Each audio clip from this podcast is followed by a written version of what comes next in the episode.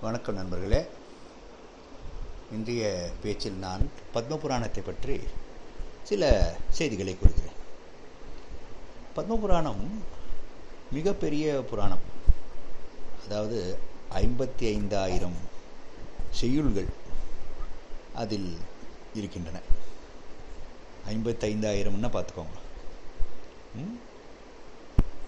இதுக்கு பத்ம புராணம் ஏன் பேர் வந்ததுன்னா பிரம்மா எதில் தோன்றினாரோ அந்த பத்மத்தை வைத்து இந்த புராணமானது அமைக்கப்பட்டது. இதில்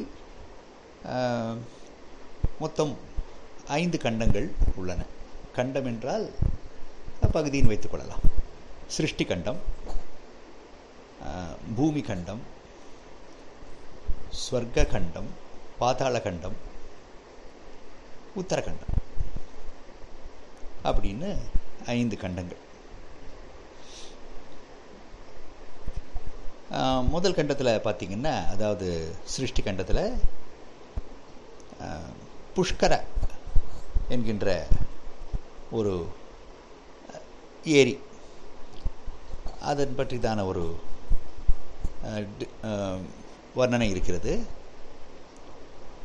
அது பிரம்மாவுக்கு சம்பந்தப்பட்ட ஒரு கோயிலுக்கு அருகிலே உள்ள ஒரு லேக் அல்லது ஒரு விதமான ஒரு நதி. அது ராஜஸ்தானில் உள்ள ஆஜ்மீரில் உள்ளது. ஆக இந்த புராணம் கூட நிறைய புண்ணியஸ்தலங்களை பற்றி எடுத்துரைக்கிறது. அவைகளில் இந்த புஷ்கரம் உண்டு அதுக்கப்புறம் பார்த்தீங்கன்னா பூமி கண்டத்தில் நிறைய புண்ணியஸ்தலங்கள்லாம் சொல்லப்பட்டிருக்கு. அது மட்டும்தான் பூமி கண்டத்தில் இருக்குது பெரிசா சொல்லப்பட்டிருக்கு. அப்புறம் பத்ம புராணத்தினுடைய மூன்றாவது பகுதி ஸ்வர்க்க கண்டம் இதில் நம்ம பாரத நாட்டினுடைய ஜியாகிரஃபி அதாவது அதில் காணப்படுகின்ற மலைகள் நதிகள் இந்தியாவில் காணப்படும் முக்கியமான ஸ்தலங்கள். மெயினாக வந்து பார்த்திங்கன்னா நதிகள். நதிகள் தான் மெயின் அதுக்கப்புறம் சிறு சிறு டூரிசம் பிளேசஸ் என்று சொல்வார்கள் அவைகள்லாம் சொல்லப்பட்டிருக்கு. ஆக இப்போ உங்களுக்கு என்ன புரிகிறது சார் ஐயா நீங்கள் சொல்கிறது பார்த்தா புராணத்தில் எல்லாமே இருக்கும் போல இருக்கே. கதைகள் மட்டும் இல்லாமல் பாரத நாட்டுக்கு சம்பந்தப்பட்ட எல்லா விஷயங்களும் கல்ச்சர் என்று கலாச்சாரம். அந்த கலாச்சாரத்துக்கு பாரத கலாச்சாரத்துக்கு சம்பந்தப்பட்ட விஷயங்கள் எல்லாமே புராணங்கள் இருக்கும் போல இருக்கே சார். ஆமாம் உண்மைதான் அது. ஏனென்றால் அப்படி சொன்னதையே சொல்லிட்டு வந்தால் தான் பதினெட்டு புராணங்களில் ஜனங்களுக்கு அந்த காலத்தில் நல்லா பதிந்தது. மனசுக்குள்ளே நல்லா பதியும். பதிந்து அது என்னாச்சுன்னா ஆழமாக நம் கலாச்சாரம் நம் மனசுக்குள்ளே சென்றது. புராணங்கள் அதற்கு ஒரு முக்கிய முக்கியமான ஒரு ரோல் வகித்தது. நம் கலாச்சாரத்தை நம் மனதுக்குள்ளே பதிய வைத்தது புராணங்கள் தான். அப்புறம் பார்த்தீங்கன்னா பிரம்ம கண்டத்தில் என்ன இருக்குது அப்படின்னு பார்த்தீங்கன்னா விஷ்ணு பாராட்டப்பட்டிருக்கிறார். அதுக்கப்புறம் ருத்துக்கள். இந்த சீசன்ஸ் என்று சொல்லுவார்கள். ம்? கிரீஷ்ம ருத்து வருஷ ருத்து இதெல்லாம். மழைக்காலம் வெயில் காலம் இந்த காலங்கள் பற்றியதெல்லாம் இருக்குது அதுக்கப்புறம் நிறைய ஃபெஸ்டிவல்ஸ் பண்டிகைகள் பற்றி நிறைய இருக்குது ம்? அப்புறம் ராதா கல்யாணம் அது சொல்லப்பட்டிருக்கு பத்ம புராணத்தில். சடங்குகள். அப்புறம் துளசி மரம். அந்த துளசி மரத்தினுடைய ஒரு கலாச்சாரம் என்ன? துளசி செடியை நாம் எவ்விதம் பூஜை செய்ய வேண்டும்? துளசி செடியின் மகிமை என்ன? இதெல்லாம் வந்து சொல்லப்பட்டிருக்கு. துளசி செடியினுடைய மகிமை பத்ம புராணத்தில் நாம் காணலாம். இது ஒரு முக்கியமான பாயிண்ட் பாதாள கண்டத்தில் ராமர் போற்றப்பட்டிருக்கிறார்.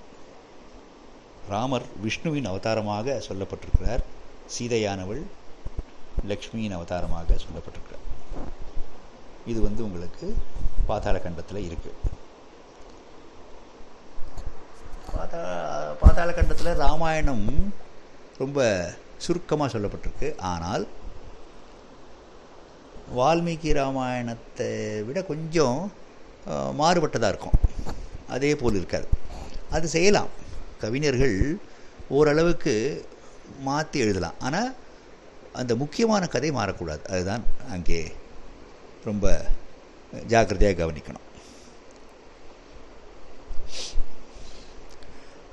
சிவா மற்றும் பார்வதி இந்த இருவரும் சொல்லப்பட்டிருக்கிறார்கள் பாராட்டப்பட்டிருக்கிறார்கள் இந்த பாதாள கண்டத்தில். உத்தரகண்டம். இதில் நிறைய கதைகள் உண்டு அதுக்கப்புறம் பண்டிகைகள். நம் இந்திய நாட்டில் கொண்டாடப்படுகின்ற பண்டிகைகள்லாம் சொல்லப்பட்டிருக்கு. கீதா மகாத்மியம் இதில் காணப்படுறது பகவத்கீதை. இந்த உத்தரகண்டத்தில் பகவத்கீதனுடைய மகாத்மியம் என்ன? அதனுடைய சிறப்பு என்ன? அது சொல்லப்பட்டிருக்கு. ஏன் பகவத்கீதையை எல்லோரும் விரும்பி படிக்கிறார்கள்? அதெல்லாம் சொல்லப்பட்டிருக்கு. இப்படி பத்மபுராணம் எழுதப்பட்டிருக்கு. கடைசியில் பார்த்தீங்கன்னா பாத்தாள கண்டத்தின் கடைசியில் பார்த்தீங்கன்னா ஆன்மீக விஷயங்கள் நிறைய இருக்குது பல உபநிதனங்கள்லாம் எடுத்துட்டு முனிவர்கள் அதிலிருந்து சில கொட்டேஷன்ஸ் என்று சொல்வார்கள். அதிலிருந்து நிறைய கொட்டேஷன்ஸை எடுத்து கொடுத்துருக்கிறார்கள் பத்ம புராணத்தில். உபநிதர வாக்கியங்கள். உபநிதனங்களில் இருக்கின்ற செயல்கள் எல்லாம் இந்த பத்ம புராணத்தில் நமக்கு ஓரளவு காணப்படும். ஆதிசங்கரால் தொடரப்பட்ட அத்வைத வேதாந்தம் ஓரளவுக்கு பத்ம புராணத்தில் சொல்லப்பட்டிருக்கு. இவ்வளவுதான் பத்ம புராணம் நல்ல ஒரு பெரிய டெக்ஸ்ட் நான் சொல்லிட்டேன். ஐம்பத்தி ஐந்தாயிரம் செய்யுள்கள் இன்னைக்கு கூட பாரத நாட்டில் இந்த பத்ம புராணத்தை வாங்கி படிக்கிறவங்கெல்லாம் இருக்கிறாங்க. ஆனால் நிறைய நாள் ஆகும். உட்காந்து படித்தோன்னா ஒரு ரெண்டு மூணு வருடங்களில் கம்ப்ளீட் பண்ணலாம். தொடர்ந்து படிக்க முடியாது இல்லையா? அதனால் அது ஓரளவுக்கு நாம் கொஞ்சம் கொஞ்சமாக படித்து விஷயங்களை தெரிஞ்சுக்கலாம். ஏதாவது ஒரு புராணம் படித்தா கூட போதும் நண்பர்களே. அதை நான் சொல்கிறேன் இந்த பத்ம புராணம் ஒன்றே போதும். நம் நாட்டின் கலாச்சாரம் அனைத்துமே அதில் இருக்குது நன்றி வணக்கம்.